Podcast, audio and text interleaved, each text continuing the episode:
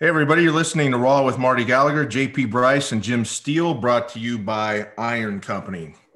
So, today we're discussing power gyms and lifting groups that could be found in various lifting hotbeds throughout the country during the 60s, 70s, and 80s. That's how many guys got started and is what spawned many national and international weightlifting champions. But where are these hardcore gyms and power groups today? Lots to talk about here. So, Jim, why don't you get us started here? Describe what we mean by power gyms and lifting groups or tribes, as you sometimes right. call them. I was thinking the other day, um, what, how, how kids used to go into, not kids, but like 14, 15 years old, you'd, you'd get interested, you'd read a muscle magazine or you'd see a powerlifting meet or something like. You start, you'd get interested in it. And so you would go to this, oh, the only power gym around. And it was usually you know, a little dank and dismal a little bit, but it, it had a vibe, sort of like Rich Selke was talking about the other day. And when you walked in and went Mac, you know, a Maryland Athletic Club when Kirk was squatting and Marty was describing that. And so I was thinking, where, where, where has that gone? Right. In one sense, like where are all those great gyms? I know there's still some great gyms out there, but I'm saying that, you know, Marty and Marty and I were talking where Doyle Kenady, the great deadlifter, had a group out in Oregon uh, you know, we had groups in Maryland. You had the Young Brothers in Texas. You had the Oklahoma guys, all that stuff. And Marty's real familiar with all those groups, so I wanted him to sort of expand on on what was special about those guys, what was special about those gyms. And then I thought about, you know, what's the initiation for kids today as far as going to those gyms? Where do you go? Do you go to Planet Fitness? You know, who comes over? The guy in the leotard and ask you, you know, yeah. what, you're shaking, you're, uh, yeah, you're, it's, you know what I no, mean? it's, no, it's changed. And I think we all went to these, these power gyms. They were kind of like, some of them were hole in the walls, you know, nothing, nothing special. I remember the first gym that I started out with, it was called Astro Gym. It was on San Gabriel Boulevard in uh, San Gabriel. And yeah. um, it was, it was around for years and years and years, but they had some pretty hardcore dudes in there uh, I remember the first time I walked in, there was this big dude named Kermit. He was about 6'3, 23 inch arms. He was strict curling, 225, perfect form. Yeah. You know, there's monsters in there, guys that competed in powerlifting and bodybuilding. It later changed over to Golds. Uh, and then I was out of there after that, soon after, and I went to, to other gyms, Foothill Gym and things like that. Yeah. But um, yeah, that that was Jim. Where was where was your first kind of gym that you started out in the basement and things like that, right? And then you went eventually to a gym or something. No, and, and you know, and I was thinking about that with uh, and I'd love for Marty to talk about the Hugh Cassidy, how he the first time with him, but I was thinking about mm-hmm. Hugh Cassidy's basement. That's see, that's what I'm talking about too. Or, or like JP, like you were talking about the other day, opening up your garage and having neighborhood kids come and lift. Um, yeah. You know, you know, it doesn't matter. It doesn't have to be like this, you know, grandiose thing. It can be, hey man, you know, there's 10 guys that train in this basement, you know, and that, and then there's the older guy who, you know, sort of takes you under their wing and, and, and does all that. So yeah, I started off in a basement, but I had a guy, uh, my friend Louie, he was about, I don't know, five or six years older than me. And he was a competitive bodybuilder, but knew some powerlifting stuff. And he taught me some nuts and bolts of things and taught me how to work really hard. Like, you know, no, you can do 10. You don't have to stop at eight. And this is how it's done. You know, you need somebody to tell you that kind of stuff and say, okay, now it's time. We're going to the diner and we're going to eat this, this, and this. And this is why that kind of stuff. Yeah. So he was your mentor. Yeah, he was definitely one of my mentors. Marty, what, what, what was like the first time? I know you, you started young. You had the, and I was saying this to JP the other day. You had the Taekwondo guy down the street. You had the Hugh Cassidy. You had the Olympic lifting guys. Like you were really lucky with this whole mentorship and getting started, don't you think? Yeah, yeah. I had, uh, I was fortunate enough that um, I, I, was raised in a, a, lifting hotbed, an athletic hotbed, actually.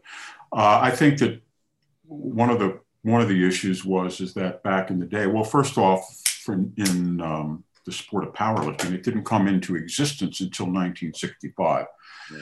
So it was a, a sport that was allowed to create itself.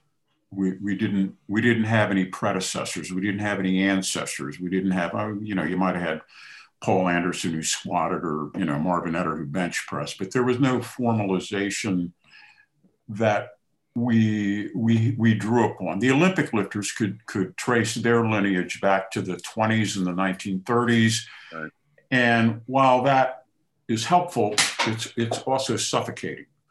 Uh, we were allowed to create ourselves from scratch, and there was a lot of discovery and there was a lot of learning, and because of that, and because of the the popularity of, of powerlifting, Olympic lifting is extremely complicated and extremely complex, and it's um, uh, not not many normal people are adept enough to to really master it. So when what, the, what do you mean the, by suffocating?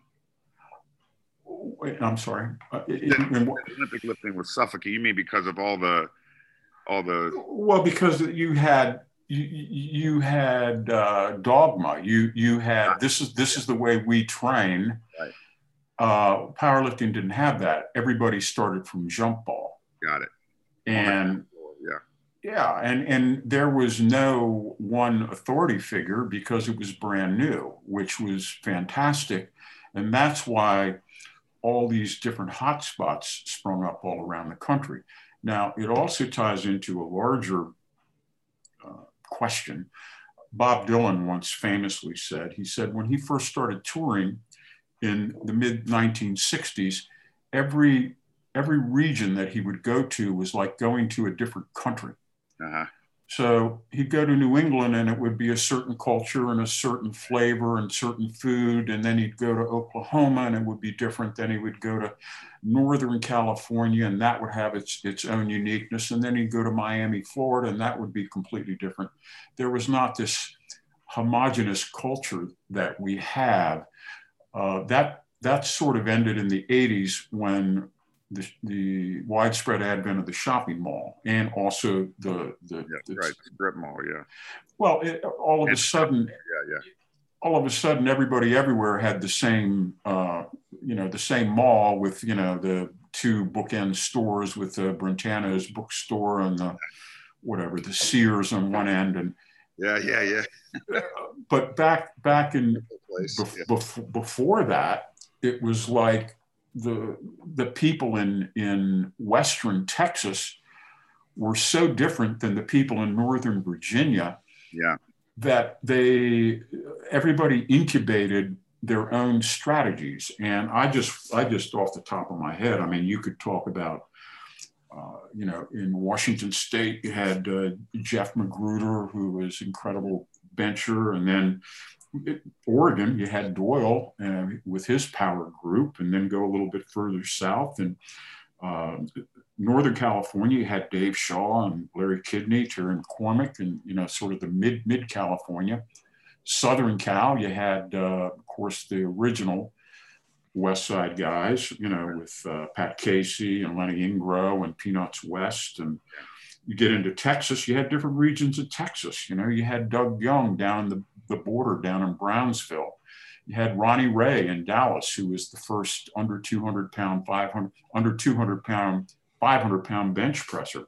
Mm. Oklahoma, Walter Thomas, uh, Dennis Wright. I mean, they gave birth to Furnas and, you know, those guys. In Chicago, you had Ernie Frantz, right? Who gave, you know, who, who was a, a huge power player in the Midwest. Uh, Florida, you had uh, Gene Bell, Willie Bell, Hollywood Henderson.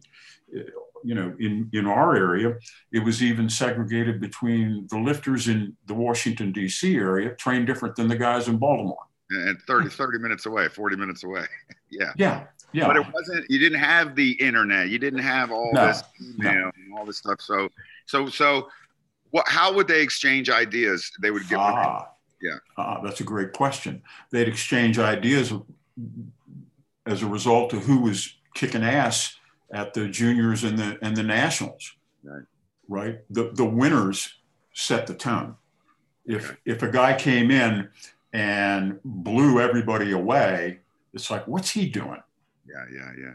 Right. And so you'd pick up, oh, well, you know, Dennis Wright is having them do midweek, having them come in and do pause squats oh, okay.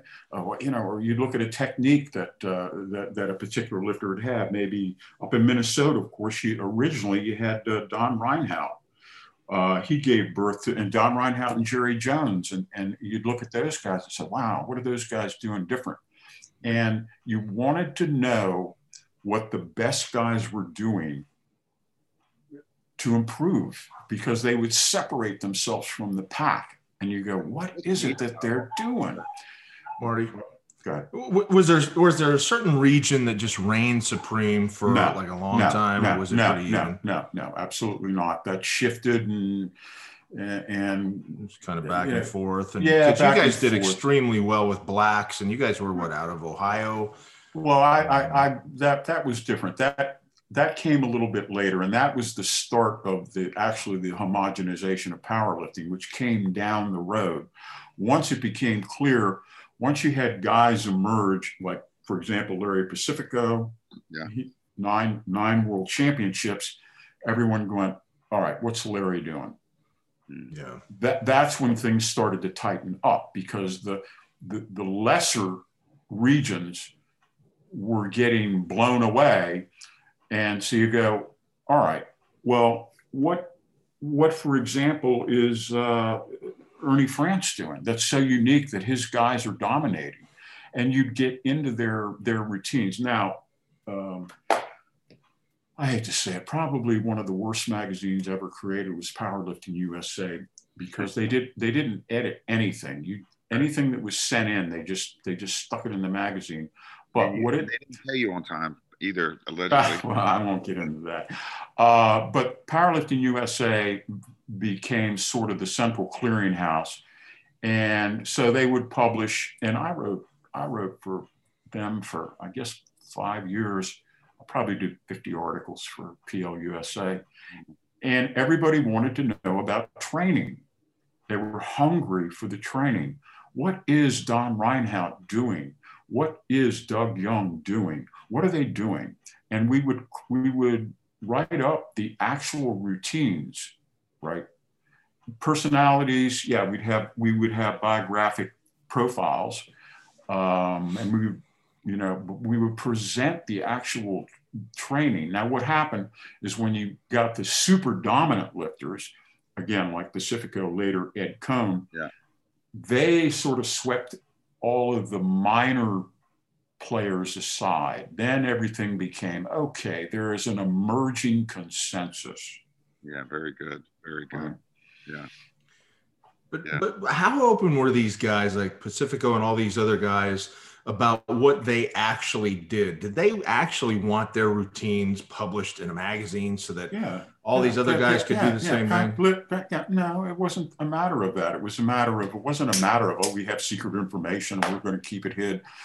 It was, they were grateful for the publicity because there were no star powerlifters. And Mhm. so when Lamar Gant won 16 world championships, people are going, What is he doing? Lamar was grateful that someone would go to the time and trouble to write an article on him. And you want to know about my training? Sure, here's what I do. There was no hesitation. There was no, oh, we're not going to keep that. We're, no, we're not going to tell you that. No, there was none of that. Yeah, and JP, just like we were talking about the mentorship thing, um, you wanted to share information. I've never been around a great power lifter who didn't who didn't No. want to share and try to help and try to mentor the guys. So what I remember, so I was fortunate enough to go to some nationals uh, with Rob Wagner back when everything was consolidated. They didn't have as many organizations. And after the meet, you know, you go back, shower, eat whatever, and then you'd meet at the bar Yep. right downstairs at the hotel bar, and That's everybody would be there, even the guys that didn't drink, even whoever yeah, right. you know, the coaches, the competitors, every the judges, everybody.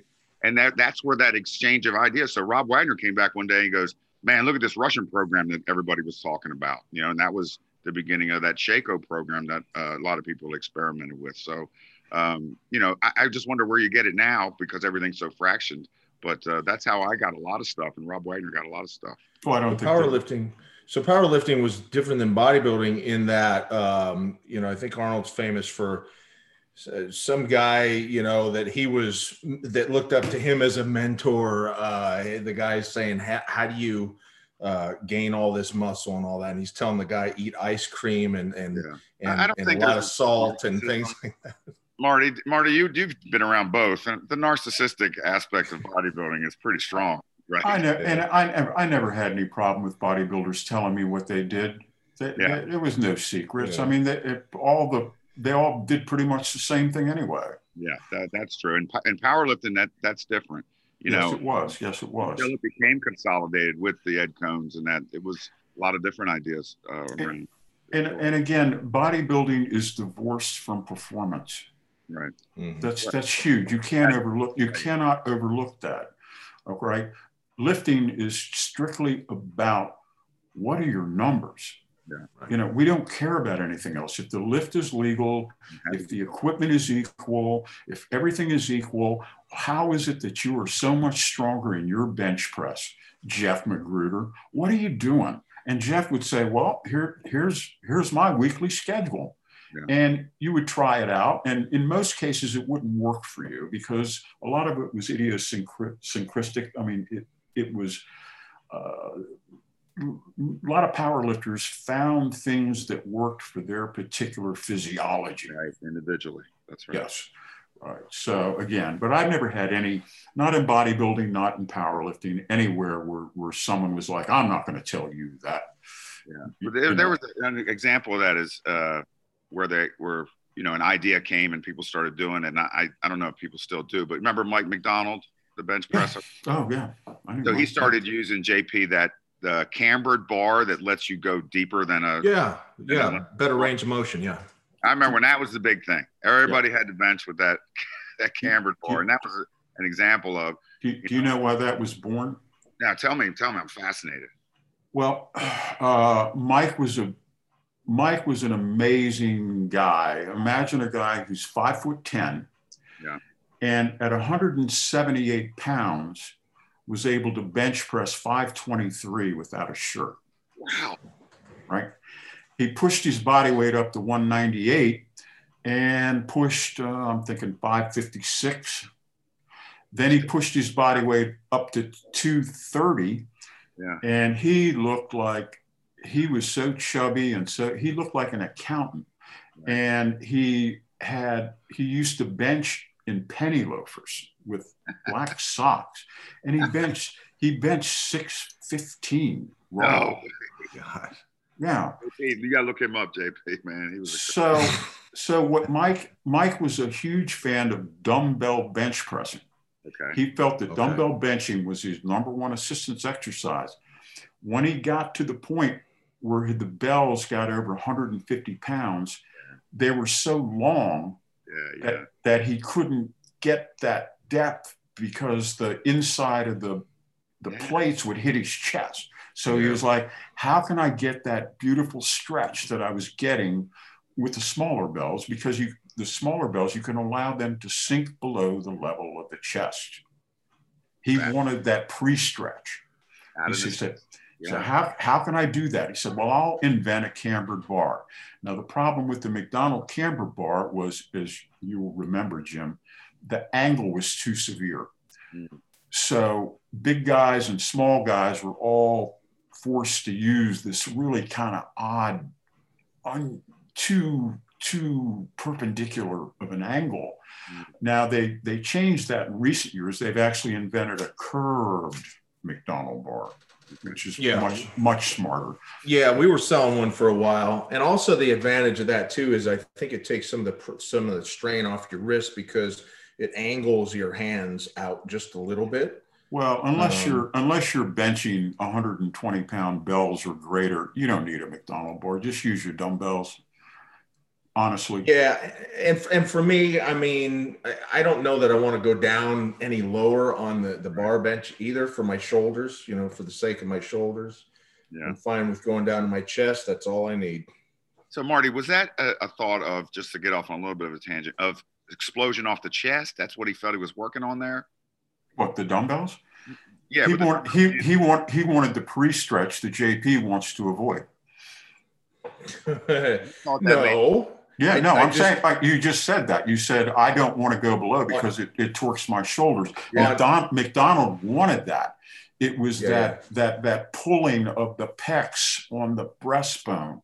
Mm. That's Jimmy. This is why we make dumbbell benching the first of our five iterations of, of the bench press. Yeah.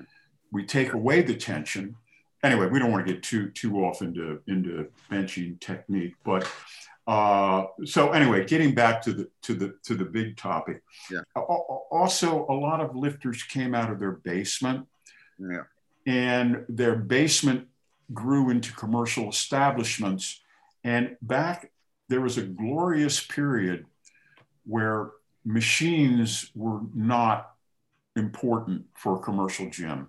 What happened with, with when the gold got franchised and all of a sudden you had to have a series of expensive machines. Well, that meant that a guy had to go into a bank, get a second mortgage on his house to buy these machines that you now needed if you were going to be a successful commercial gym. Back in the days, you might have had what was that that crazy uh, Universal that had all the stations. Yeah, the Universal Station. Oh yeah, Yeah, The leg press, the shoulder press, the bench. Yeah, that was the only machine. That was the first machine, and that actually was the beginning of the end of the of the small independent gym. That was also the genius of CrossFit. CrossFit came back in and said, "Hey, you know what? Yep. We don't need your machines." Well, what that meant is that normal guys could afford to open a CrossFit gym because they didn't need two hundred and fifty thousand dollars to buy 20 stationary bikes and 15 you know one-dimensional isolation machines. Uh, also arthur, jones with that ridiculous nautilus craze that was the worst thing that ever happened to to to co- the commercial gym business because all of a sudden it took took the ability to to for a normal guy to have a free weight gym that gets better results than the machine gyms Yeah. So they would get they would get in a garage, or then a couple guys would get together and say, "Oh man, let's let's rent this little space right here," and then a couple more would come Well, in. yeah, we're running out of room. We don't. You, we got Yeah. too many too many guys here in the basement. Well, what do you do? Well, we moved to Chaillet's. Well, Mark had the best hardcore gym I've ever been in in my life, with the possible exception of Kenny Fantano's up in Connecticut. And did he have a machine? I don't know. He no, I don't think he did. I don't think he had a single machine in that gym.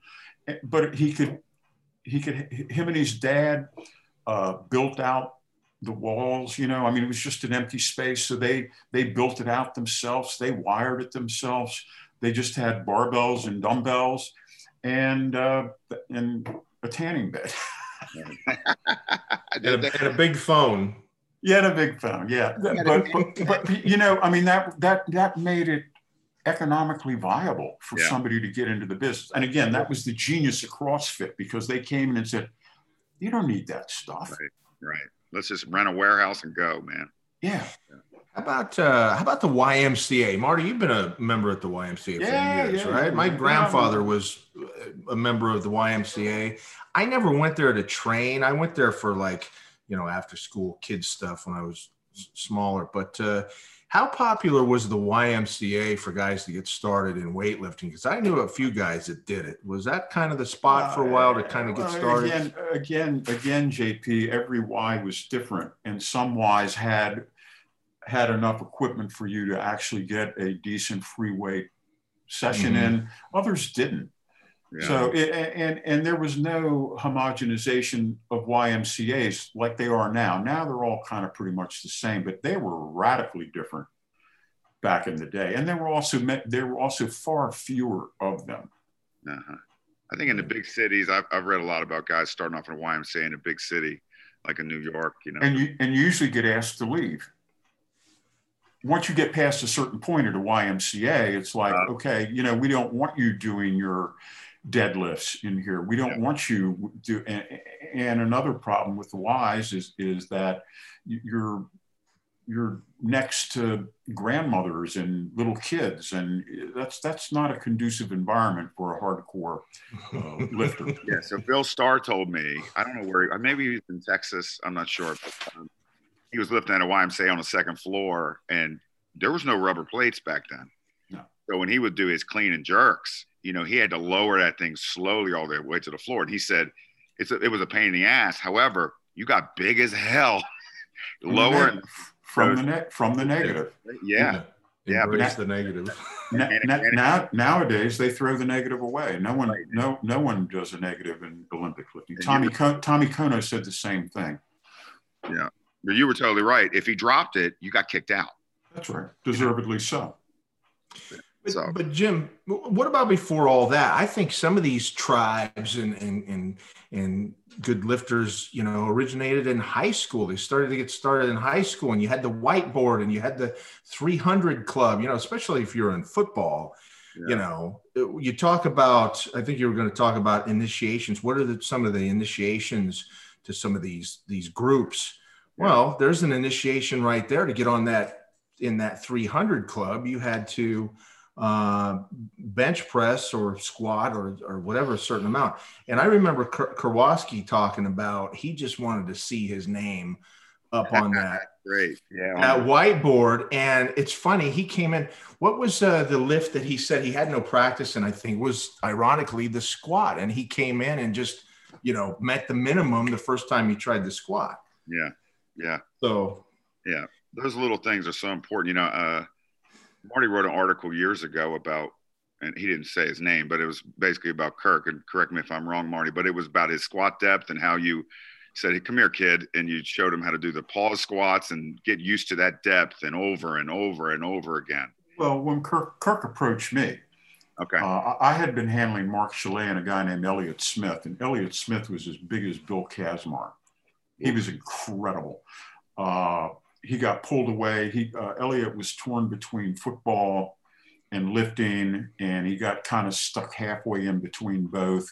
And so he never really fulfilled his potential. But when Elliot, and I took Elliot to the junior nationals, and he placed second, and he was disappointed that he got second. So he kind of dropped out. And right at that time, Kirk approached me and he said, "Hey, would you would you work with me?" And I said, "Oh yeah, I'd love to. I, I've been watching you, and I think you're, I think you've got terrific potential." But he was so wild in his squatting. He was um, uh, uh, demonstrative, you know, overly uh, too psyched up, psyched up to the point that he, when he would take a weight out of the rack, he'd like almost fall backwards, and every squat depth was a little different. It was all very violent.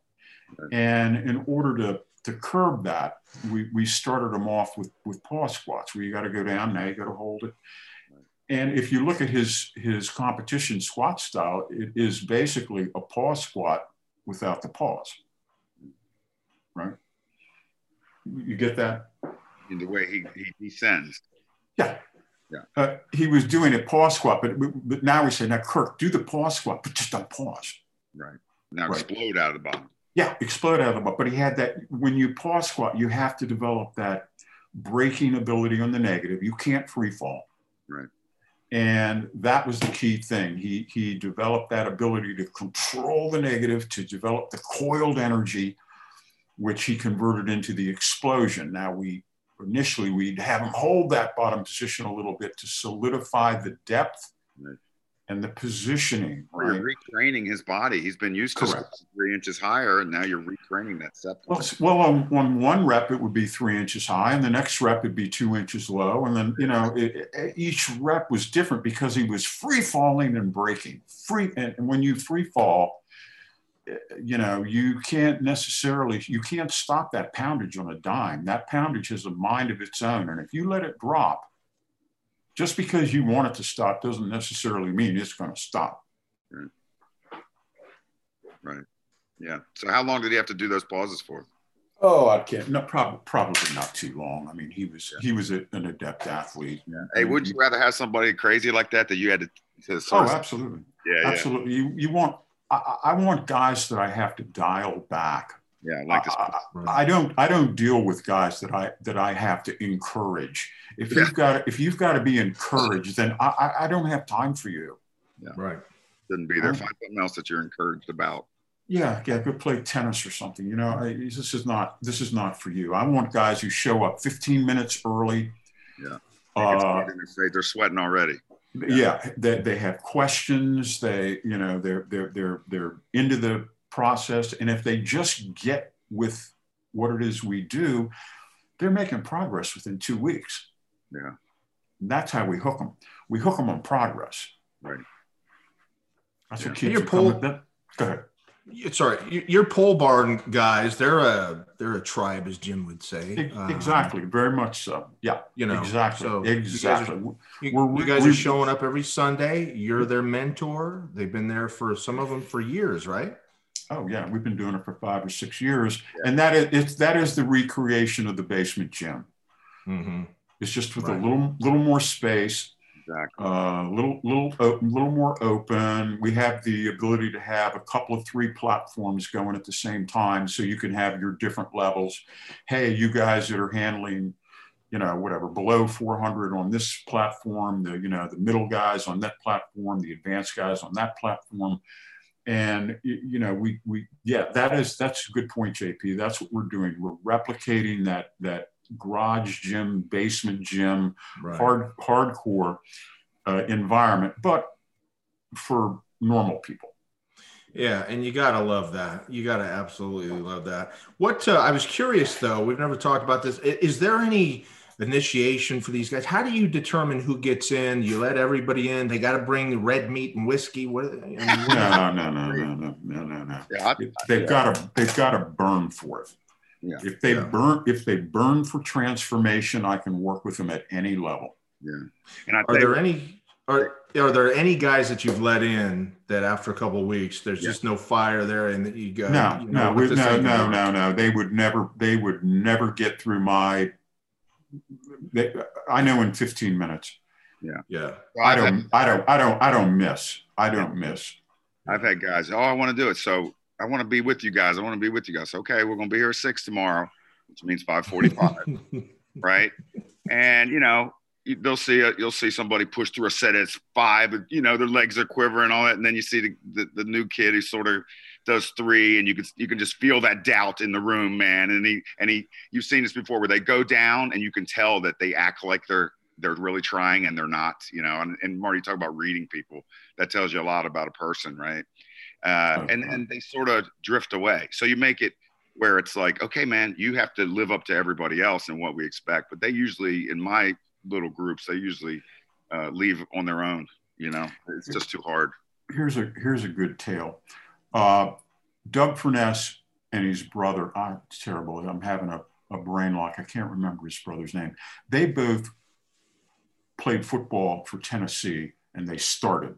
And Doug was the was the the fullback, and his brother was on the line. Now this was the same team that Willie Gault and Reggie White played on. Mhm. Okay, this is big time. Well, after they finished their college football career, they decided that they wanted to devote 100% of their time and energy to lifting. So they went and they sought out Dennis Wright, who was a multi time world champion. Dennis was a stud and a half. He might have been, I don't know, five five. I saw Dennis at age 44 weighing 198 pounds, squat 800, two inches below parallel and then and then bench 500 without a shirt. I mean, this guy was was hell on wheels. So Dennis said, "Sure, yeah, I'd be happy to train you guys." I mean, these are big time athletes, right? So they would show up to Dennis's, and, and I and I talked to Doug about it. He said, "Yeah," he said, "My brother and I, we we'd get our coffee, and then we'd pull up in front of Dennis's house, and we'd always get there." 30 minutes early and we'd sit in the car and we'd drink our coffee and we'd get our head right. And I said, Well, why didn't you just go in when you got there early? He said, Oh, that wouldn't have been right, Marty. Well, they have respect. That, that's the respect. They were so grateful Yes. and they were so respectful that with Dennis Wright said, We're going to train at nine o'clock, they walked up and they knocked on that door at 859 and they didn't come early. They were, and they they got to his house and they sat in the car, and they drank their 16 ounce coffees, and they they just be talking about what they're you know what they're going to do, and they're getting fired up and fired up, and then they walk up there respectfully, and they he said we kept our mouth shut and we did what we were told. Love it. Love that. Yeah. Yeah. That's what you got to do. It makes a big difference. You you need that time in the beginning, whether it's just you know that alone drive from your house to the gym, just blasting music, or just thinking real deeply about what you're going to do, how you're going to tear it up, how you're going to do better this time than the last time. So that's all important. But yeah, they didn't. Uh, they they had a date at 9 a.m. and uh, they were going to show up right at right on the dot. Yeah, I had a with the multi-time world champion. Right. I had a group when I was coaching high school in Florida. I, this is when I really started getting into powerlifting, and we sort of. I was also I was teaching high school, coaching high school, and I started working out in a Gold's Gym.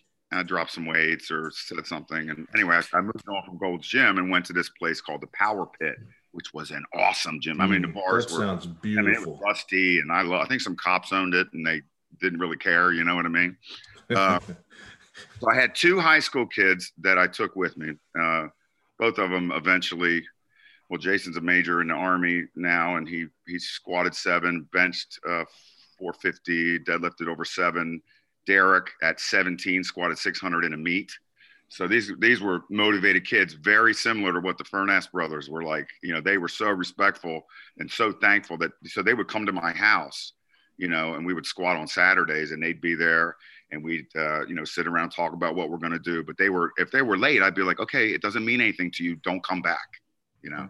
So they knew that.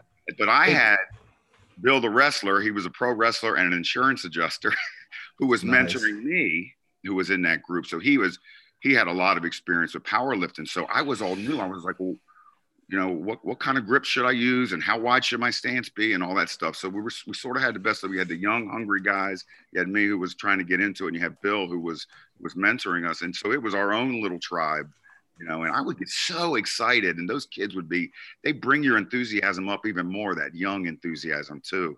Um, it was a great little group, man. Jim, Jim, who who was your who do you who's your t- top mentor? I mean, we talk about Rich Salke all the time. You know, you've known him since you're like 15.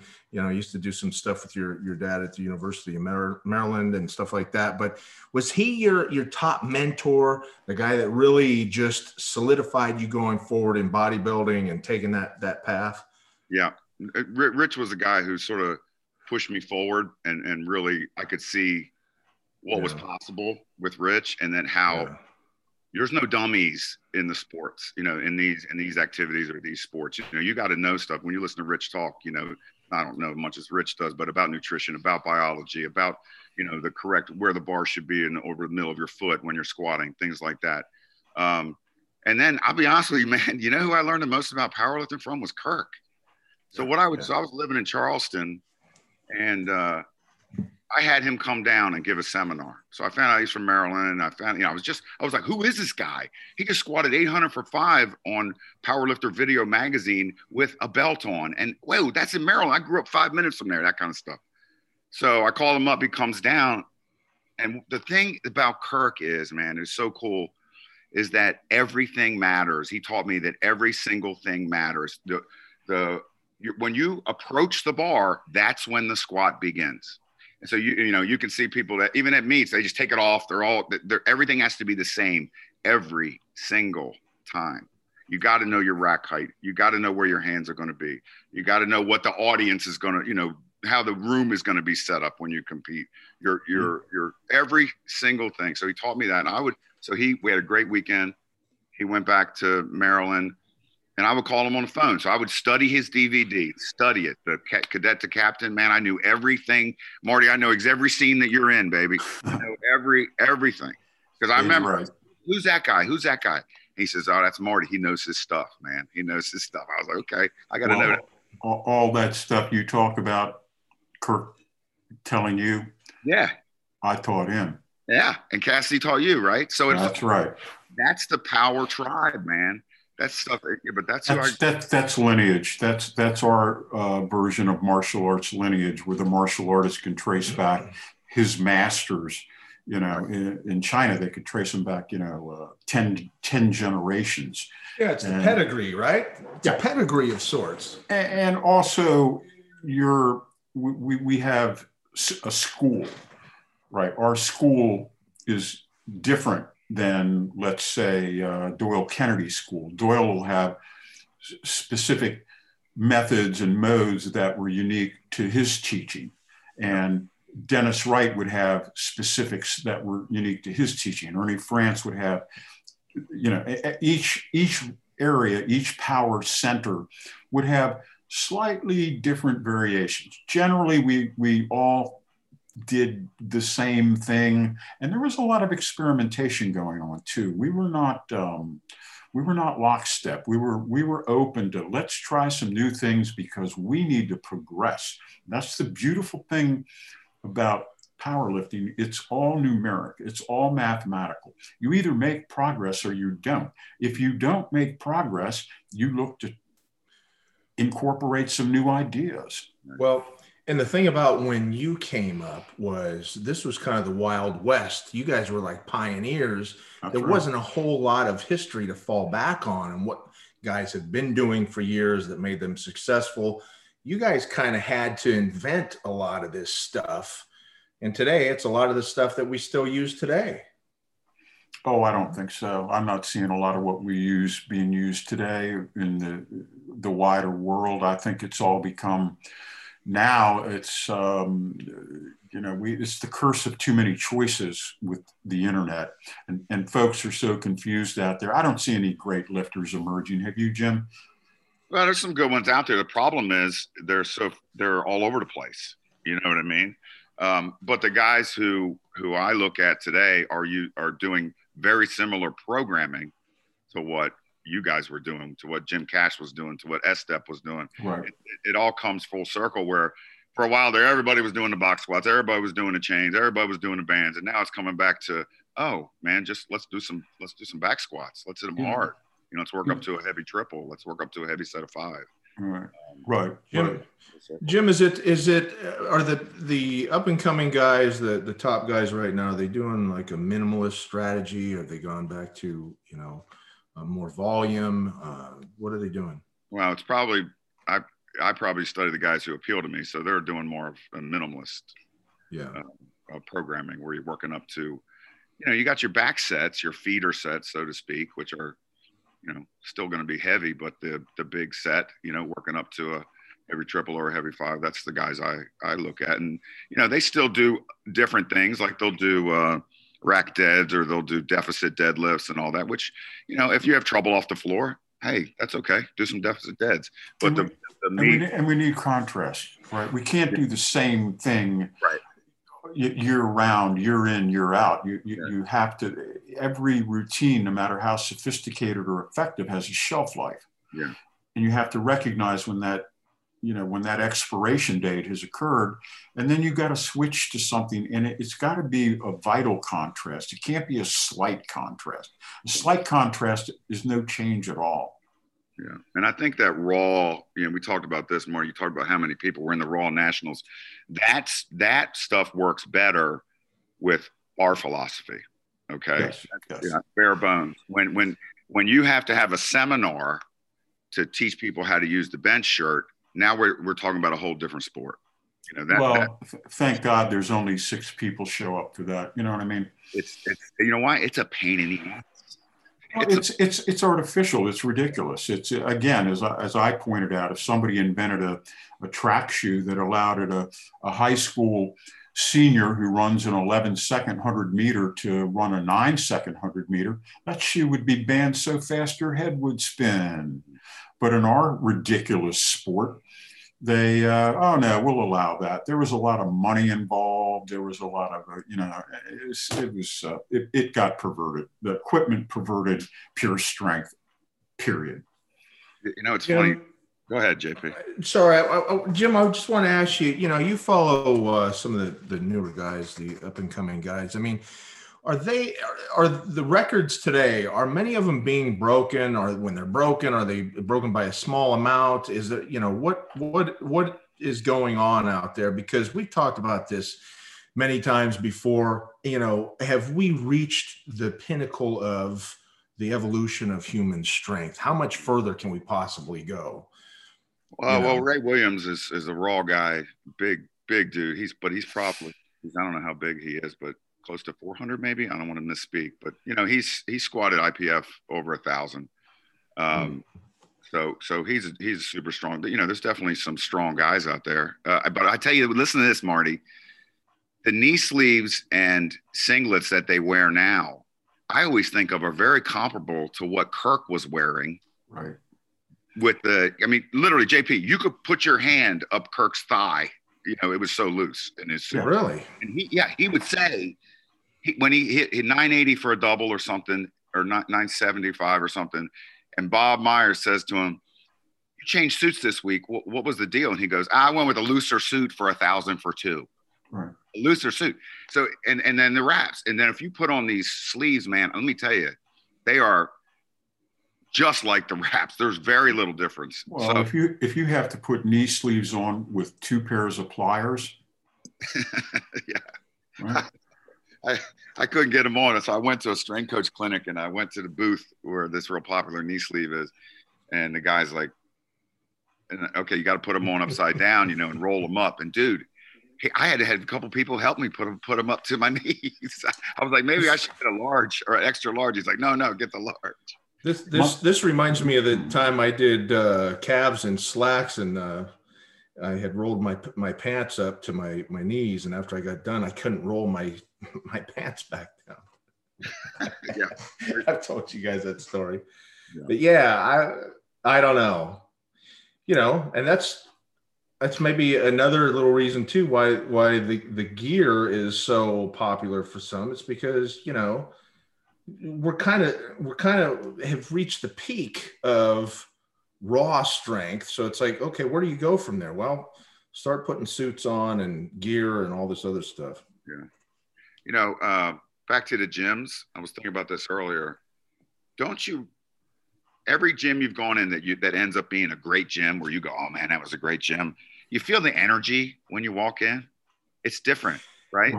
Yes and you're like a family too it's like a family atmosphere everybody's looking out for each other spotting each other competing together doing things like that Yeah. What do you think, Marty? Oh, yeah. That's that's what we replicated in uh, with Donnie's little gym, and those guys do compete. And uh, everybody's it, exercising is different than training, right, Jim? Right, right. And we train, and when you train, you you you have a, a, a periodized schedule that uh, you're you're looking to follow, and, and you have a plan. And I think that that's what what also is lacking in in. I think there's so few facilities out there that uh, are, when we talk about vibe, I, you know, I, I don't see that. I don't see that anywhere. Do you? Yeah. Well, the gym I go to now is the first gym I've been in since MAC, Maryland Athletic Club, back in the early '90s. That has that type of energy because the owners are into into lifting, into getting big and strong. They're into fighting. They're, you know, it's you have a, you have uh, three or four platforms right there. Guys are actually getting after it. Uh, are a couple of pros in there and, and guys. It's, uh, that's The problem with hardcore gyms has always been that most of the hardcore guys are always financially strapped. It's a very tough thing to make yeah commercial go of it in these facilities. And because you are brothers in arms, I can't make my payment this month. Okay, no problem. Let it slide. And then all of a sudden you have 10 guys sliding and it goes out of business. Yeah. It's not yeah let me finish. It's not commercially viable to have your friends and then try to charge them money. It never mm-hmm. works. It never works. But I'll tell you, the best gyms ever, and this is kind of what we're talking about, is owner operator gyms because I've been I've been a member of you know these big chain gyms, and it's a it's a wreck. They've got crap equipment in there. They it's always broken. Uh, the maintenance guy comes in to fix it. He doesn't know what the hell he's doing, and and this you know you literally have to tighten bolts with your hands. An owner operator situation, the guy, the owner himself, and maybe his wife or you know whatever is in there using the equipment themselves they know you know when this equipment is in tune and when it's not. And and then you know like we said along with that comes the camaraderie in there and and everything else. So uh i i don't know that i have i signed up at a a big box gym around here when i moved to texas and uh it you know it's been okay. It's kind of a like a you know a medium uh, high end gym. Uh, Yeah. I was just looking for good equipment to go in early and, and train, and they've got a, a lot of squat racks and things like that. But you know, I miss the old school type of gyms that you just don't see around so much anymore. Marty, Marty, you've seen then JP, you've seen the uh, Ronnie Coleman, where he trained. Uh, Yeah. Yeah, in Arlington. Metroflex. Yeah, so Yeah. that I think Brian Dobson's done the right thing, man. He is trying to get that back, and I mean, he's definitely got it back with his place. There's some strong dudes in there, but you know, they franchise, and the unique thing is, is that the franchises have their own personality too. You know, uh, it's not like, oh, you have to have this many cardio machines like that. I went to the one in Fort Worth, Metro, and and they had that atmosphere, man. And I love the I love the gyms where they got a ring, they got a boxing ring or an MMA ring in the gym. That's when you know you're in a good place, man. Yeah.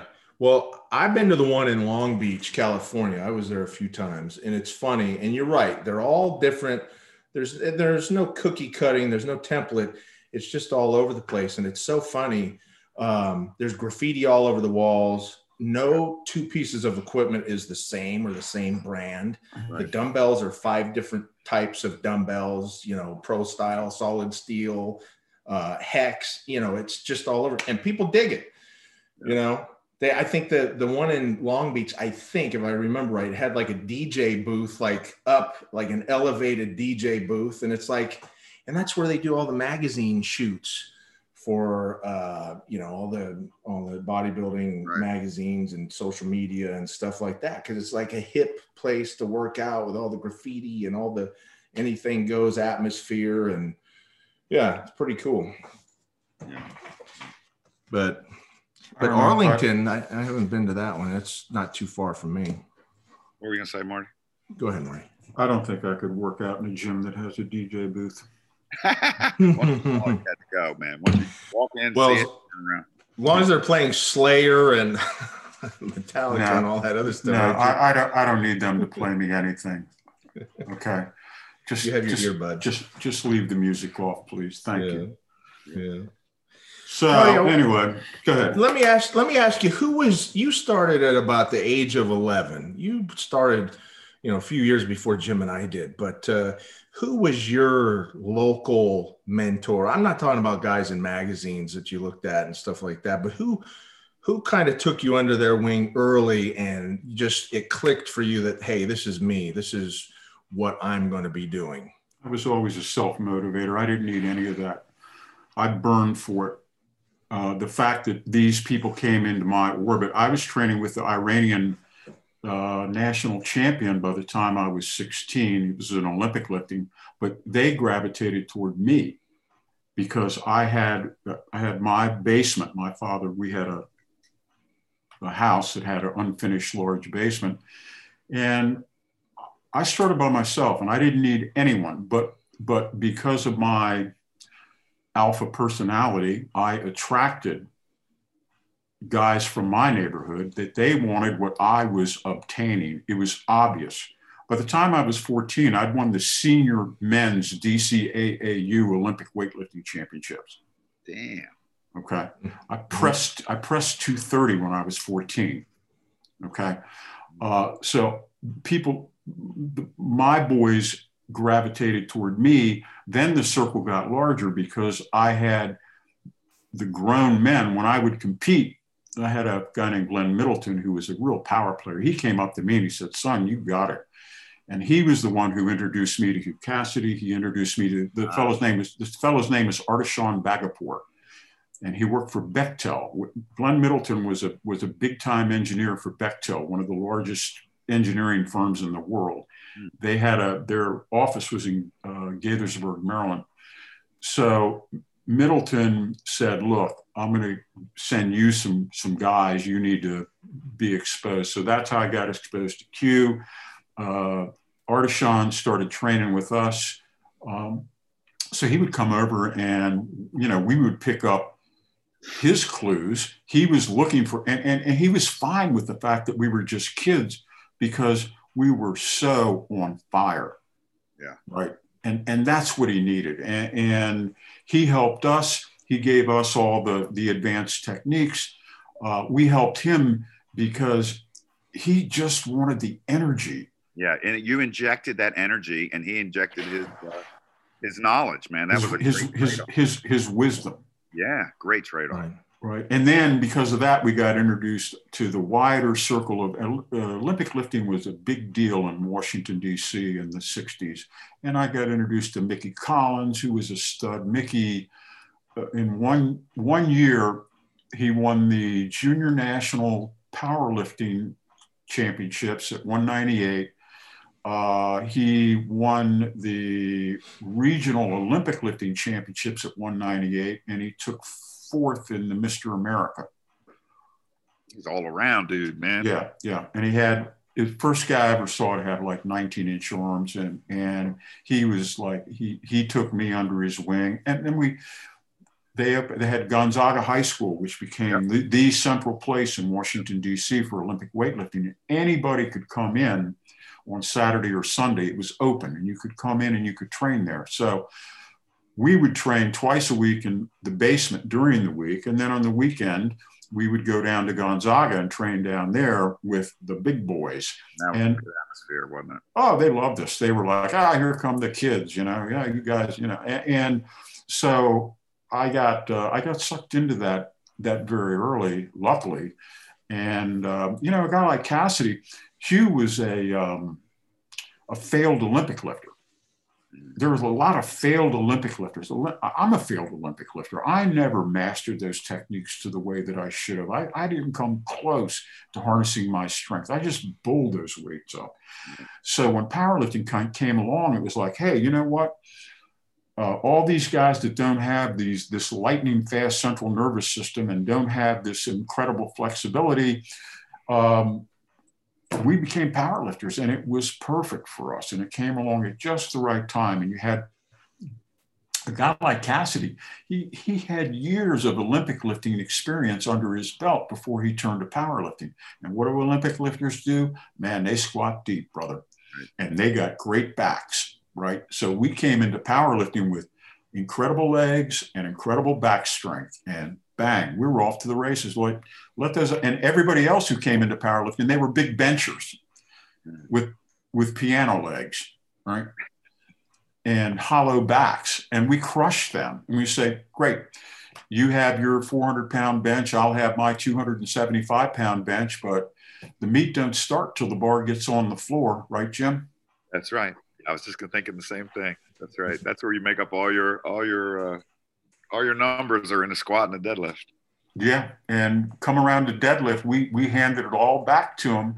They'd build up a 100, 150 pound lead in us in the bench press. It's like, all right, crack our knuckles and, you know, we'd open with 100 pounds more than they finished with. Yeah. Yeah. Jim, um, you were a head strength coach at Penn for what, 20 years? Yeah. Two or three of the so, best months of your life, right, Jim? so you were obviously mentor to a lot of those athletic kids coming up. In fact, one of your kids was just in the Super Bowl. Yeah. Justin Watson, Buccaneers, yep. wide receiver. Yep. So, I, always, I, mean, I'm just regurgitating what what my mentors yeah. taught me, you know. And, and it's funny, I had a guy who was an offensive. I, I went to Montgomery Community College for two years when I came out of high school, my best friend there was Chris, and he was big, strong dude. Marty, six ten squat, playing playing. You know, as a freshman in college, uh, deep man, deep and strong. Four seventy bench. You know, this is a freshman in college, and was he got he, his he was like two seventy five, something like that. Just was he crushing people? Yeah, he was a good player, and he was a good player because he was so strong. Because um, he didn't have a lot of talent, but he could just grab your clips, man, and just run you. You know. Yeah, that's what we call a nose guard. Yeah, well, he was playing offensive guard. He, we had a, some great battles, but anyway, so years. And so what did we do? We squatted once a week. We deadlifted once a week. We benched twice a week. Mm-hmm. We did tons of behind the necks. He was doing 315 for five. I did 275 for five. Uh, we had the behind the neck stand, like the barber. Yeah. Yep. Yep. Yep. Yep. I was like, oh, we got to get that. You know, it was in my base in my girlfriend's basement. So fast forward 20 years, he comes to visit me at Penn. It may have been more than 20 years and he goes, "Man, what are you what are you doing with these kids, man? You're doing the band stuff. You're doing that." I was like, "Nah, man. The only thing I've added is the clean from what we've done. Yeah, you know, front press because the kids have so many shoulder problems. I don't do behind the necks. I don't want to hear about it. I think it's a good exercise, but I don't want to hear about it. So we we press, we squat, we bench. He's like, no way, you're still doing the same stuff. I'm like, Chris, that's what works, man. That's, that's what works. works. Yeah. That's what yeah. works. You know, so um, so so to your point, JP, or to your question, yeah, I'm just doing the same stuff that I learned. Um, you know, and then you got to do a little running, a little boxing stuff like that. But it's all the same, the same techniques, and it's all the same philosophy. You know? And to loop back around to the original point, I think another big big thing was that you had the back back when there was a proliferation of these these hardcore gyms sprinkled all over the United States, we would gather for the junior nationals. Yeah. And again, the junior nationals were important because they were open to anyone who had not placed first, second, or third at a nationals. Right. Well, that's a lot of damn people. I mean, yeah. you could, you know, um, and you also had Jimmy, and this was important. It was a big deal in powerlifting was the collegiate nationals. Uh. And the collegiate nationals, man, that that was another breeding ground because those guys, I mean, University of Maryland, uh, they won the collegiate nationals a couple of years. In fact, one of Hughes, one of the guys that Hugh really respected was a guy named Guy Borelli. And uh, Guy was, I don't know, maybe five, six, and probably about 230. And Hugh said, I saw him one time run his head through a door. He said, he said that he said that inspired me to do neck work. Those are the kind of guys. I would imagine there was some alcohol involved at that in that sure. particular incident. But but the, and and when you would go to the juniors and when you would go to the collegiate nationals, that would be the incubator. Like Jim said, that's where you would gather, all right, who's kicking ass, who's really standing out. And then you meet them at the bar, you, meet them at the restaurant. What are you guys doing? Yeah. And everybody was like very open because they wanted to know what you were doing for your deadlift because maybe their deadlift sucked. And it's Marty, like, I asked Dan Austin that exact question. What do you do in the off season for your deadlift? That's where I learned the mm-hmm. quick turnaround where you don't touch the ground. Yeah. You slowly and turn it around fast. And that's what he was doing in the off season. I use that with my with my athletes all the time. And, and by, by, by, the way, Dan Austin was a guy who won uh, world championships at 148 and 165 pounds. He, I coached him when he won uh, champion of champions at the 1991 World Championships in Örebro, Sweden, uh, where Danny pulled, what did he pull? 741 world record he's weighing like 148, JP. I mean, this guy, and he never looks like he's straining.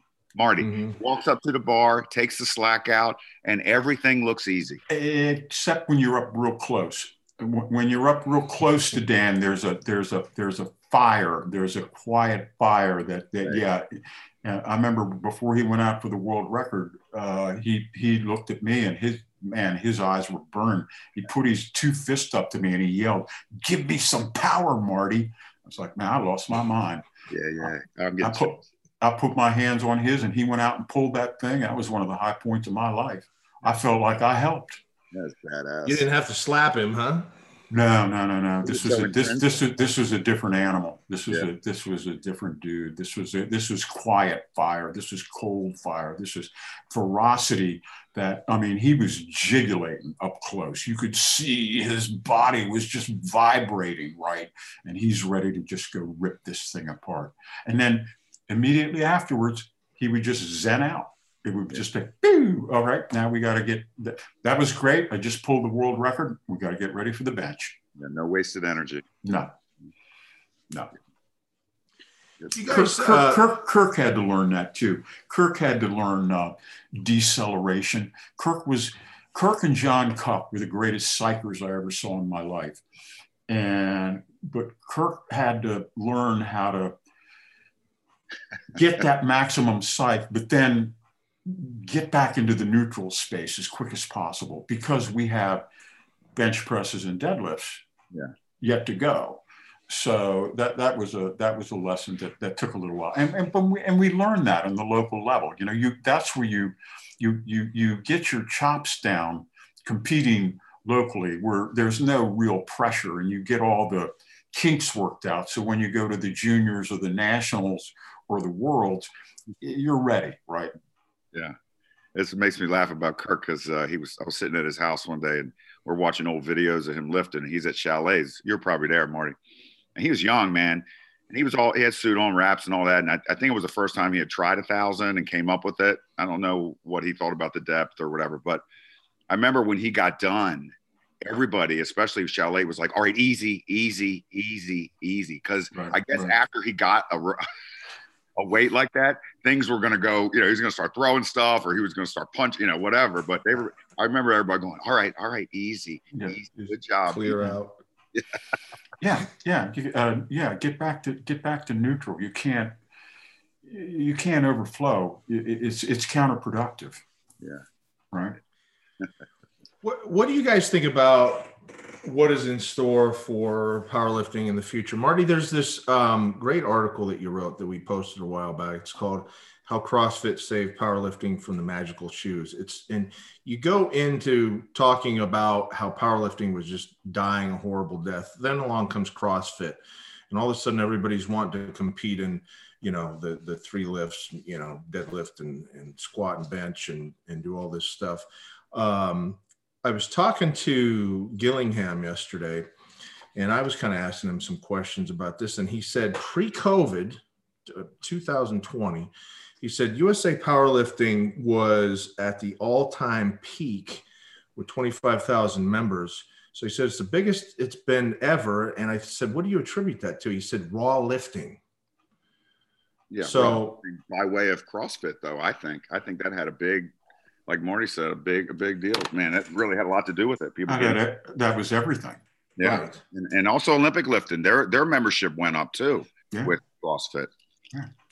So it seems like things are kind of coming around and on the up and up again. No, And- no, no, no, no, no. That's that's don't think so? no because of the pandemic. Okay, things are totally up in the air right now. How do you? well, com- I got that, but I'm talking Well, I'm- after. well- well, we ha- yeah. When is that going to be? Well, tell- nobody knows, but it's going to end one day, hopefully. But but well, how can you? I mean, how can Well, I'm you- not a scientist. I can't give you an exact date, but I'm, I'm not asking for that. I'm not asking for an exact date, but I'm telling you, there's no way that we can predict. Oh, powerlifting is going to do great as soon as this is over. It could be two years. No one Well, knows. What's your We- opinion? my what do you mean? My opinion on what? What's your opinion on how how powerlifting goes forward from here? Does it get better? Does does the, the raw come back into the mainstream and everybody says forget the gear or you know what's your opinion of The how this is going to carry The, on the, the, the gear is dead. Okay, Yeah. that that I, I don't. But but there's no predicting. I have no predictions for the future of anything. I really don't. It's this is this is unprecedented. You know, there's not going to be some happy. Oh, now we're going to start having meets where we have 400 people compete again. I, I don't I don't see that in anywhere in the in the near future or maybe the far future. Mm. jim you feel the same way Yeah, it's pretty sad because everything's so. I mean, I got a, a client who I've been training online forever, and she's doing a powerlifting meet next weekend. But uh, when I tell my guys, "Hey, check to see if there's a meet," there's no meets, man. There's, Yeah. meets. And, and and and when they do have a meet, the attendance is down, you know, to you know twenty percent of what it was. At least, oh, at least if they Yeah. even. No, no, I mean no, eighty percent down. They got Yeah. twenty percent of what they used to have, I see. And it doesn't make it viable for the for the promoters. They they were making they were making bank when they were having these the overflow of these raw lifters. Uh, but now it's just that you know the promoters are like, well, you know, we we can't guarantee any participation, um, much less an audience, a paying audience. yeah. right and it's not that the interest is down it's just this- Exactly. this pandemic Exactly. you know trying to figure that No, out the, the, the, the interest is at its peak, and had it not come Right. along, I'm, I, I feel that it would have been healthy and vibrant, and it would have grown. Hey, there's a. Go ahead, Mark. I'm sorry. No, I'm fine. No, it's good, Jimmy. There's another guy who developed his own tribe, Brad Gillingham.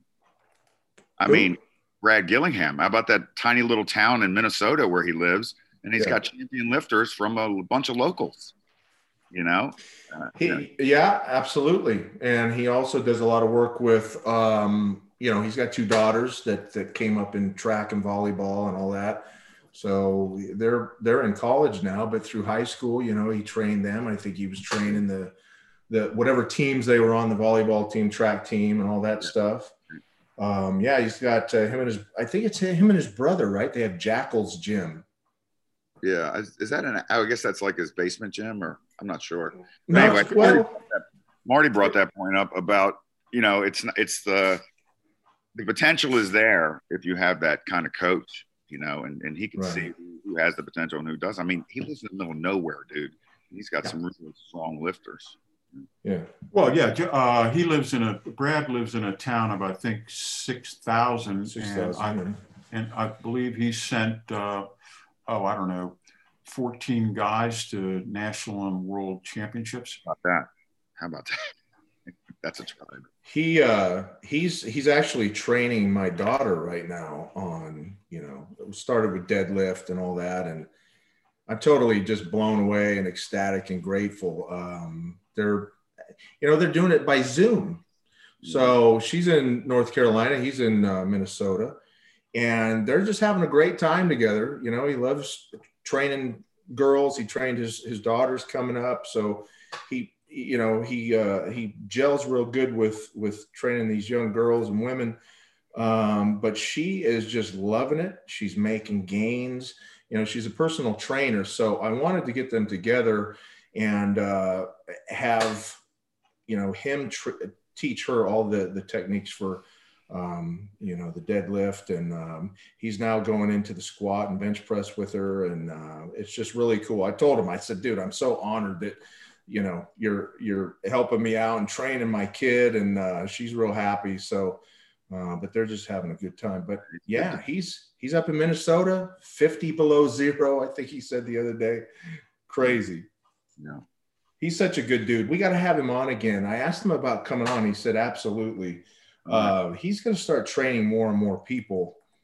And uh, i think he's going to start it, this training with my daughter is kind of getting him um, kind of geared up for the online thing because you know a lot of the the older school uh, powerlifting guys aren't necessarily up on the latest technology and zoom and internet and all that stuff. So he's kind of getting uh, his feet wet right now with that. So i said dude get a website. I'll help you out you know get started. I mean there's no reason you can't get tons of clients all over the world to teach them Yeah. you know whatever lift they want to learn so just kind of like you guys are doing Yeah, man.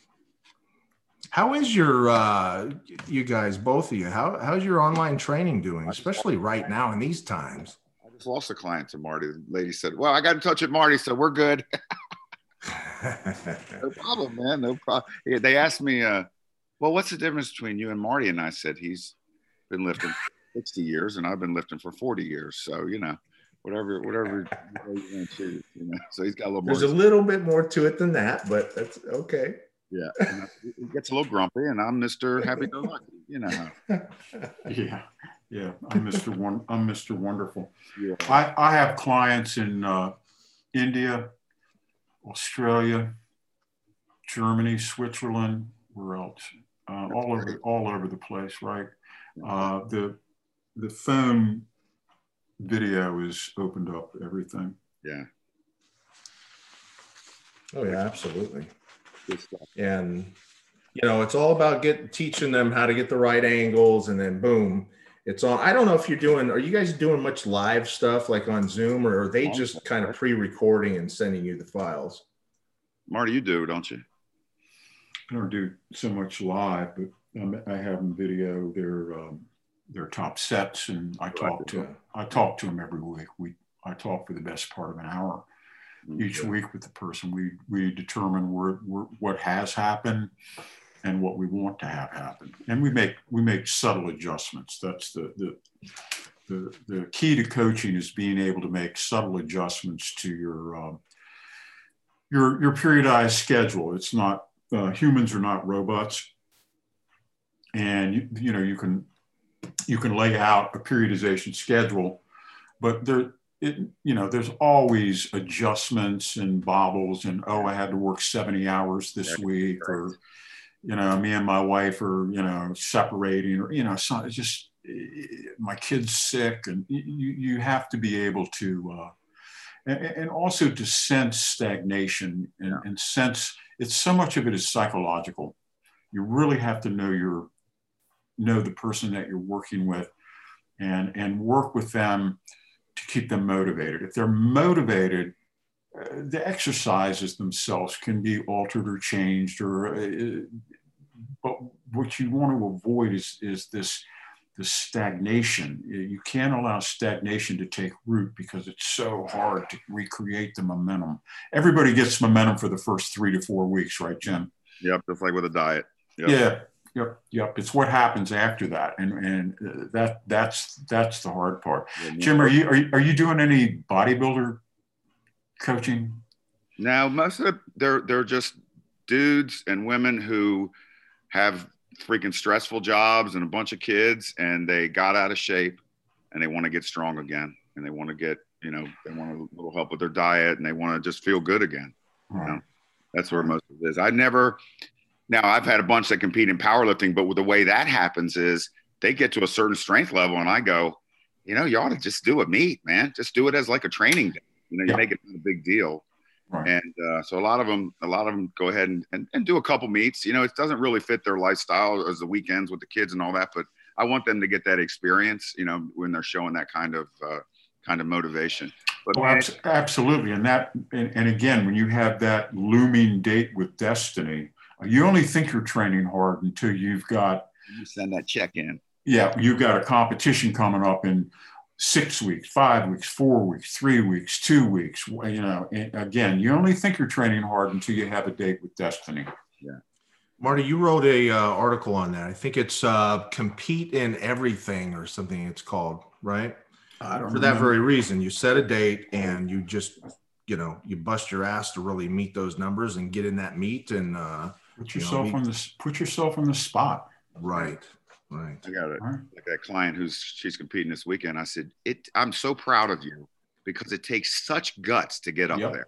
That's it right. really does, man. That's it's, right. You know, I love it when people put down fighters. Or are you in there? Are you are, are you in there when that gate closes? Do you know how it feels? Do you know how it feels when you when you got that bar on your back and you, you know?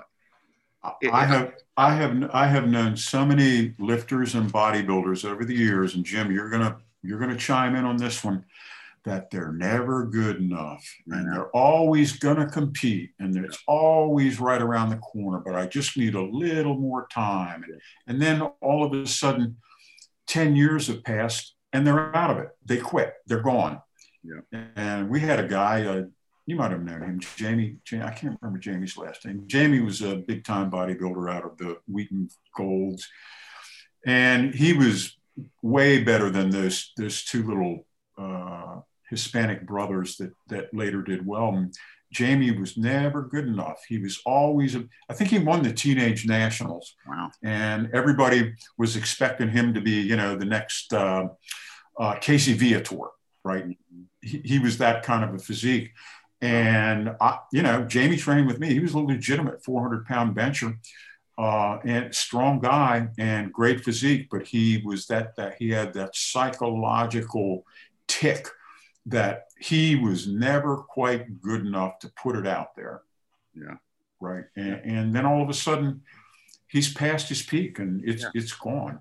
No, so now, now, how about your your lady that's competing? What is what's the circumstances? Is it just a, a regular competition and yeah she's doing a usapl meet I'll, i will not let her do see i she goes oh what about this federation i said listen yeah you're going to get pissed off when somebody beats you and they're squatting high yeah you know usapl you, you can guarantee i'm sure there's some some exceptions but people are squatting deep and you're doing legit lifts so she was a CrossFitter and a um, a rower. You know, mm-hmm. she uh, on a rowing team that I had trained of real, a, a, a, real athlete, right? Yeah, and she's very competitive, and you know, she's she's uh, you know, I always think like, well, what were my worries when I did my first meet? You know, what do I bring to eat? What do I, what happens in the warm ups? What, right. you know, how long, you know, all that stuff right, that right, right, judges don't answer in that pre pre uh, meet meeting, you know. So I was just trying to help her with that, and just to have a good time.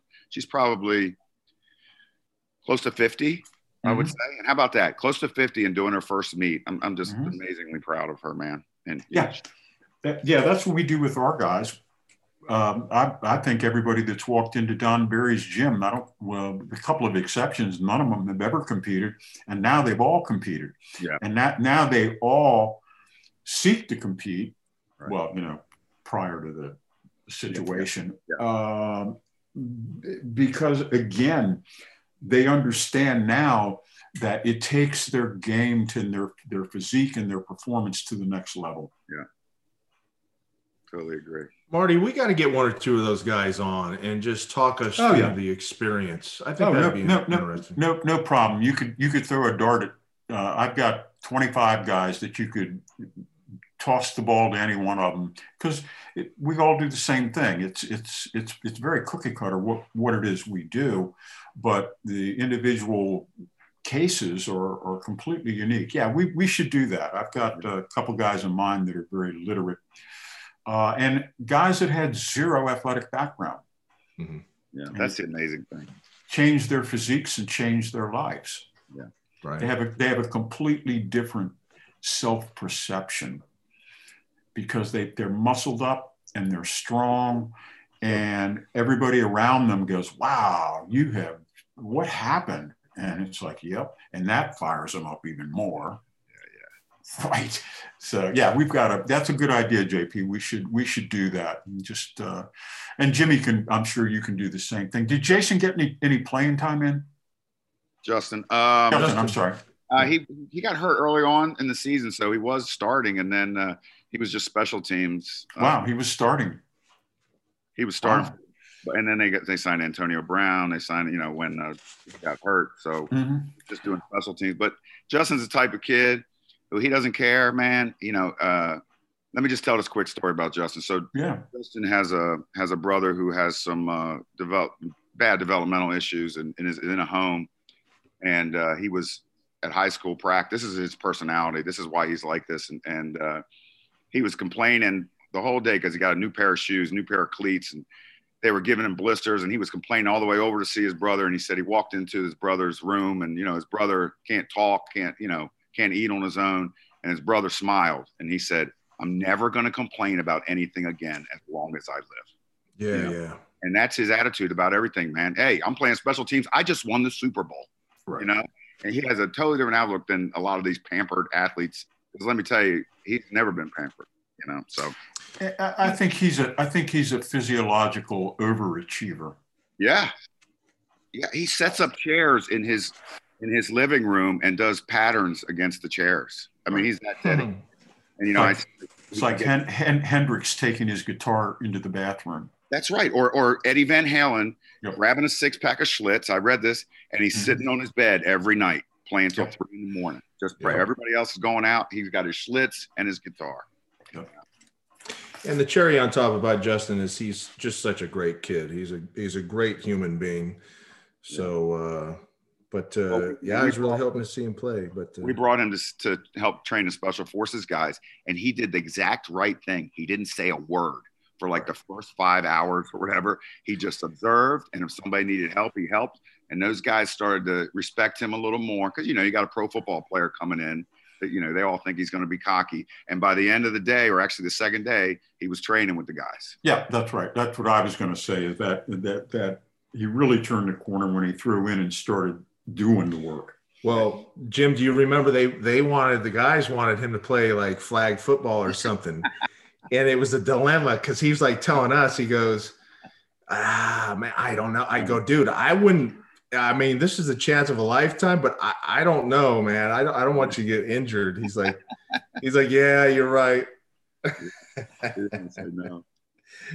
Well, you were using him uh, to like show, like demonstrate some of the lifts. I think you used him on the deadlift. Yeah, the clean probably too. And yeah. some other stuff. Yeah. Yeah. Good kid. Yeah. So anyway, uh, we should probably wrap that up. Unless anybody's got anything else. Yes, no. No, I think we do. You want to know what I'm reading, don't you?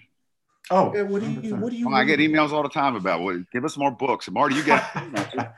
I always have a couple books going. So I'm reading, uh, finishing the Terminal List by Jack Carr. Jack was a Navy SEAL, um, and always wanted to be a writer. His mother was a librarian, so he wanted to do two things in his life: be a Navy SEAL, which he did for year, 12 years, something like that. As soon as he got out, he started writing and he's on his fourth or fifth book now. And it's, it's great because there's no political correctness in these books, right? The, Mm. the, What's his vintage, Jimmy? well, the first one is Terminal List is about revenge. No, but I mean, oh, how, how old of a guy are we talking here? Was he like a Vietnam era SEAL or a No, no, no. He's, he's like 40, 42, something like Okay. that. Okay, all right. Uh, So, so he was in on uh, Fallujah and Afghanistan and all that. Yep. Okay. Mhm. And so uh, he writes it. He's like, all these great books I read when I was a kid were all about the hero, you know, something tragic happening and then uh, then revenge. They're, the the terminal list, they're setting him up, and a bunch of his guys get killed on a mission, and they set this, they set uh, the lead character up, and he's going to get everybody. He's going to get everybody that's screwed with him, man. I love it, you know. So I'm reading this that. sounds like a this sounds like a great book to read while you're doing like, Carr. You got to read it. And you know what? It's really good on Audible also. So I have both. I have the hard copy and I have the Audible. So when I'm driving, um, really good, very well done. And I'm also reading All Expenses Paid. I, it's about an infantryman in uh, in Vietnam, and he and he really is very descriptive on his like his first mission, how his heart heart was beating, how his you know they were soaking wet, they were you know they were out there for ten days, and you know they're on an ambush, and it's one of the best I've read by John uh, Lawner, I think that's his name. Very good. Let me ask you something. Now that you're living the life of leisure over there, I mean, how many hours a day do you dedicate to uh, reading books? Because I mean, you're burning through these books left and right. Um, so if I'm going to, so my sons play baseball. They go to a baseball place from you know 5:30 to 7, pretty much four days a week.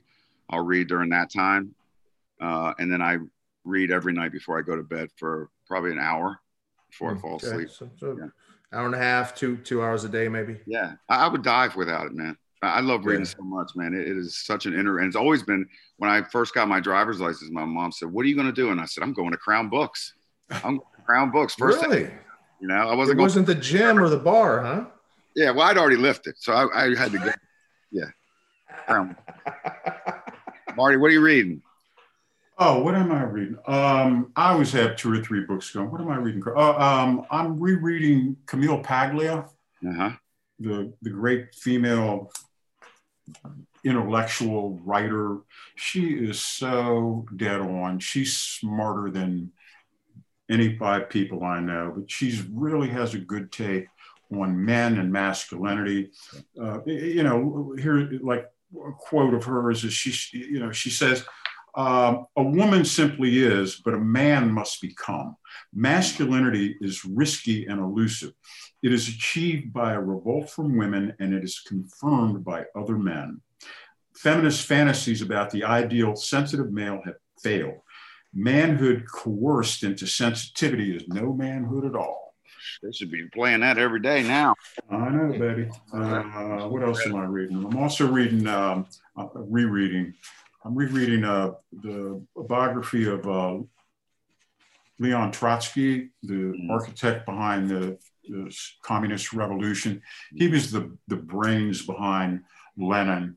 Uh, he was actually a Jewish guy who changed his name, uh, but it's just fascinating portrait of a, a, guy who really changed the, the history of civilization. Uh, of course, he was, you know, a mass murderer, but uh, still, it was an interesting take by a guy who who really knew uh, knows his subject in, inside and out. And my fiction, I'm reading, um, rereading some Balzac. Uh, Balzac to me was the great French writer Honoré de Balzac. He was sort of the the Charlie Parker of literature. He was the best, the best use of words. Uh, he was just a, a, magician with the way that he he he formulates his his words. I'm I'm in love with his his writing. I'm not so much in love with his storytelling, but I, I love the sentence structure and, and his flow. He's just like a it's like an improvisational jazz musician. It's just wonderful to read. And it, it inspires me as a writer. So I, I, periodically tone back into him. Also, I wanted to mention I, I have been rewatching the Justified series on television. And I am convinced that that is, everybody says that The Sopranos was the greatest TV series ever written, but I'm convinced that Justified blows The Sopranos into Wow, the lead. that is big. Uh, uh, well, no. I mean, first off, it's it's it's you know it's created by Leonard Elmore, who we love as a as a writer. Anybody who knows Leonard Elmore, amazing writer. The you can never predict. As a writer, it's easy for me to predict how most of these shows are going to Yeah. turn out, but but with with and it was based on the book Fire in the Hole, and Walton Goggins is the greatest. Him and uh, what's the English guy like um, Tom? Tom Hardy. Yeah, Tom Hardy and Walton Goggins are the two greatest young actors in the world.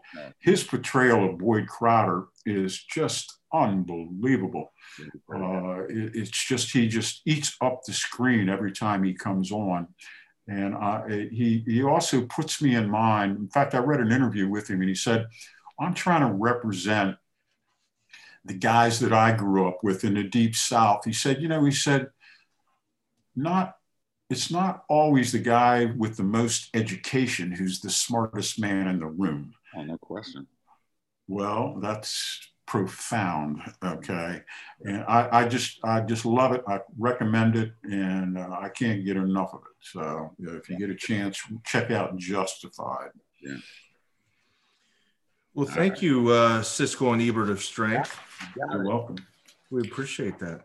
You're welcome. Camille Paglia, Um, Balzac, and Justified.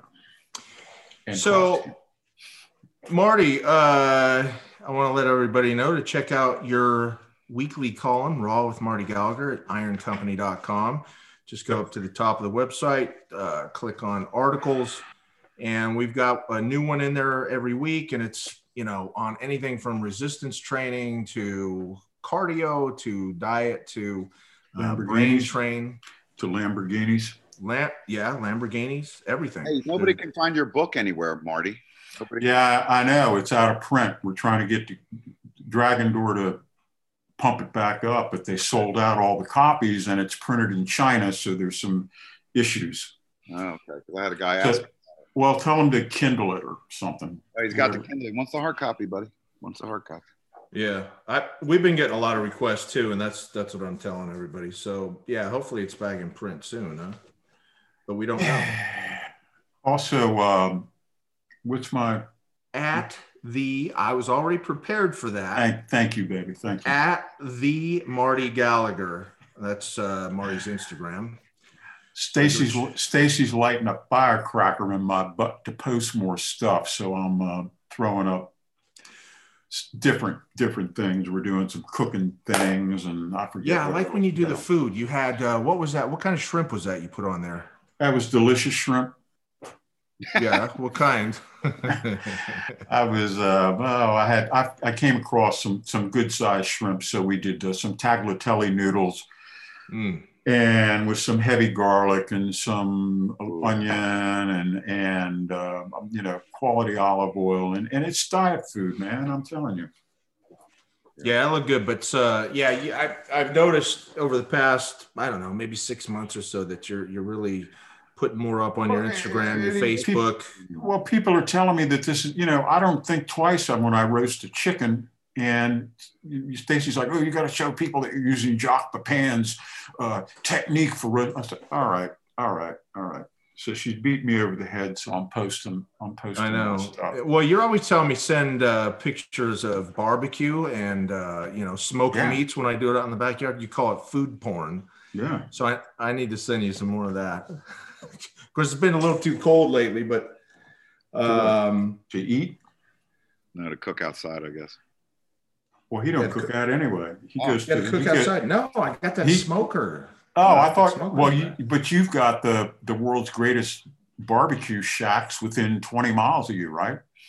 Well, yeah, absolutely. We've got some great barbecue around here. Um, You But, you know, sometimes- have you have you made it to Cooper's yet? You really need to make it over. no, I haven't made it to Cooper's yet, but Yeah. uh, you know, you got to give me some time. I've only been here since March.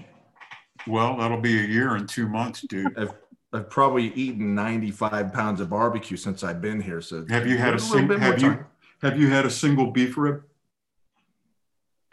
Uh, let me think. No, I mean, you know well, what? I well, like. Then, uh, then you then you haven't eaten barbecue. I, I, beef ribs have never really been my thing. Maybe how do you how do you know? How do you how do you know? You've never I like the pork ribs better. Well, you don't know that because you've never had a decent beef rib. Yeah, they always seem too tough to me. But well, uh, because they're too if they're, they're too tough, you haven't you you're you're dealing with amateurs. You're in the world. You're you're in you're you're you're you're in the MMA, man. You're in the greatest barbecue region in the world. Wait, what's Jim saying? When you have us down for our seminar, me, Kirk, Brad, Marty, special soldier who just retired. Why, why, did, why does he always laugh when we say Wouldn't that? that be great? Every time, though? every time, yeah, I, every time we say that, he, he breaks out laughing. Let's make it happen. Seriously, let's go. If I had you guys over for the summer, all you dudes, and you can all stay here in the house, what a why? Well, you guys would all be sleeping outside. You'd all have. my wife would go, go crazy. She'd be like, "What the hell is going on here?" JP, we don't have to stay with you. you could stay. Okay. All right. Well, you I'm guys not... are my brothers. You're gonna stay at my place. Okay. All right. Listen. Um, anybody in need of of uh, gym get, equipment get, or get get what's Jimmy's article? What do you got posted? Oh, wait a minute. I haven't got there yet. No, I'm just saying. You're, I'm curious. I'm dying to find out. What do you but got? But you're out of order. Oh, sorry. Order in the court, please. Um, so yeah, gym equipment, rubber flooring, ironcompany.com. Uh, product spotlight. We just got a t- more than a ton. We got about uh, 40,000 pounds of kettlebells. So we've got our premium powder coated kettlebells in stock. Uh, what I like the, about these is they've got a, a nice matte black finish. They've got a color band that uh, actually identify the size of the weight. And, you know, the biggest thing on kettlebells, when I designed these, I said, you know what, you can't ever see the numbers. So we got big giant numbers on there where you can see the poundage of the kettlebell. And it's in pounds, not kilos. There's kilos underneath, but the pound okay. we put real nice and big so you can see it. Oh, and great look, I've been in this business for a long time, and I noticed that on a lot of these free weights, plates, and stuff, dumbbells, they put the numbers so small. And as you get older, you can't see these damn numbers. And I'm like, okay, do these guys that are designing this stuff and, and, and making this stuff actually use this stuff? Maybe if, if they did, they'd understand the numbers are, are too JP, small. Uh, can I ask you a question? What, what are the, um, the thing that I always uh, had a problem with the, the kettlebells that they had these huge jumps, right, between the different sizes. Yeah, I mean, it's not like plates you know. But but I mean, have what, what are they? In other words, what are your graduations in your sizes? Well, we start out with a nine pound, so it goes 9, 13, uh, 18, 26, oh, 35. But that, that's that's that's that's great. That's great. That's that makes sense. The the original kettlebells they went like from 22 to 48 to you, you know what I'm 54. I mean there was I, I worked with some guys who were trying to get their kettlebell press up, and we were we were taping two and a half and five pound dumbbells to the kettlebells so we could get in between sizes, right? So you've yeah. conquered that by having these tight these tight graduations. That's great. Well, I mean, you know, th- that's the way most everybody's doing it nowadays. They some manufacturers also make them in five pound increments, you know, which is uh, an American thing, you know, and it kind of just parallels uh, free weights, you know, like like dumbbells and and things like that. So we also, I don't make those, but I do sell them through other uh, manufacturers. So also, uh, if I just might say this real quick, I saw a guy uh, who is like the Eddie Van Halen of kettlebells. Uh, this is on Savage Protocols. His name is Chris Chamberlain. This guy does stuff with kettlebells that I have never seen in my life. I mean, it is like Cirque du Soleil stuff.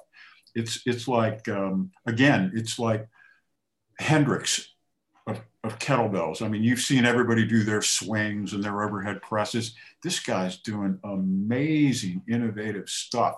So if you get a chance, check check him out on Savage well, Balls. Are they actual lifts, or is it like you said, Cirque du Soleil? No, like I mean handstands you, you, on them and stuff. Uh, no, no, it's not. I, I, I, just it's it's innovative, it's dynamic, it's different, and it just I don't even do kettlebells. It got me fired up. I was looking at this going like, man, this is really cool. This guy has figured out a different way to to use this tool so it's indescribable. Pull it up and check it out for yourself. But I think you're going to be. It, it's it's great just to watch it. It's what's his name again? Chris Chamberlain. Chris he's a young. Okay. He's, he's a young guy, but uh, again, I've never seen kettlebells slung and used in this this fashion. I think it's going to revolutionize the way that people use kettlebells. Okay, we'll check him out. I'll look him up on YouTube. Thank you. So that's our product spotlight. Uh, so yeah, like I was saying, we've got a whole bunch of kettlebells just came in nine pound to 106 pound. So if you need any of those, go to ironcompany.com. Um, now, Marty, your favorite part. So we've got new Jim Steel articles coming up. Yeah. And uh, Jim has his own section, his own article section at Iron Company under the articles uh, section in there. So go check that out. The latest one and I'm I haven't edited edited the uh, article yet. I'm going to next week, and we're going to post it. But it's called uh, what is it, Jim? Lighting there a fire. No there are no excuses. Say again. No excuses. Yeah. There are no excuses. There not, are no excuses. What's the What's the premise?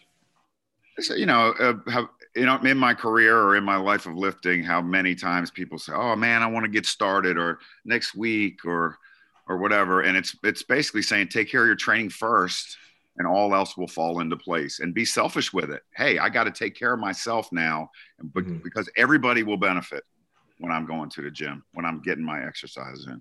Love it. That's great. When, when jimmy's happy everybody's happy. Right it's it's true though i mean a lot of times like you know, for the past many years, you guys are probably the, the, same. That's the only, that's one of the only things that I get to do for myself that I have time. You know, don't, don't, don't, JP, don't you find that it, it centers you and, and, and, you know, it makes you better at, at doing your entrepreneurial work? Well, absolutely, in many different ways, physically, mentally, and all that. But you know if you don't have that part of the day or certain times during the week to to embrace that and ground you and give yourself you know a little bit of time where you're just you know self improving and doing what you want to do and it's easy to get wrapped up in just you know working nonstop. You know all my other time is spent with uh, you know I t- try to spend it with my girls and my wife and and and do that you know balancing business and family life and all that, which isn't always easy, but you got to have something, you got to have something that grounds you like that, that you can depend on that makes you feel good and, you know, send you further down the field with, with progress for yourself, your occupation, whatever. So, um, so what, Jim, we'll post that next week. So I'm looking forward to that. I'm probably going to edit that over the weekend. Uh, and finally, we talked about it a little bit before. If you're uh, in need of online training, whether you want to uh, lose some weight, muscle up, get get a lot stronger, um, Jim and Marty can certainly help you guys out. If you want to contact Marty, his email is marty at ironcompany.com uh, or jim at ironcompany.com and uh, shoot them a line and uh, an email, and and uh, we'll get you guys connected. Yeah. Other than that, I think that's about it. All right. Thank All you. Right. Appreciate it, guys. Real good one today. Thank you. Thank you. See ya. All right. Bye.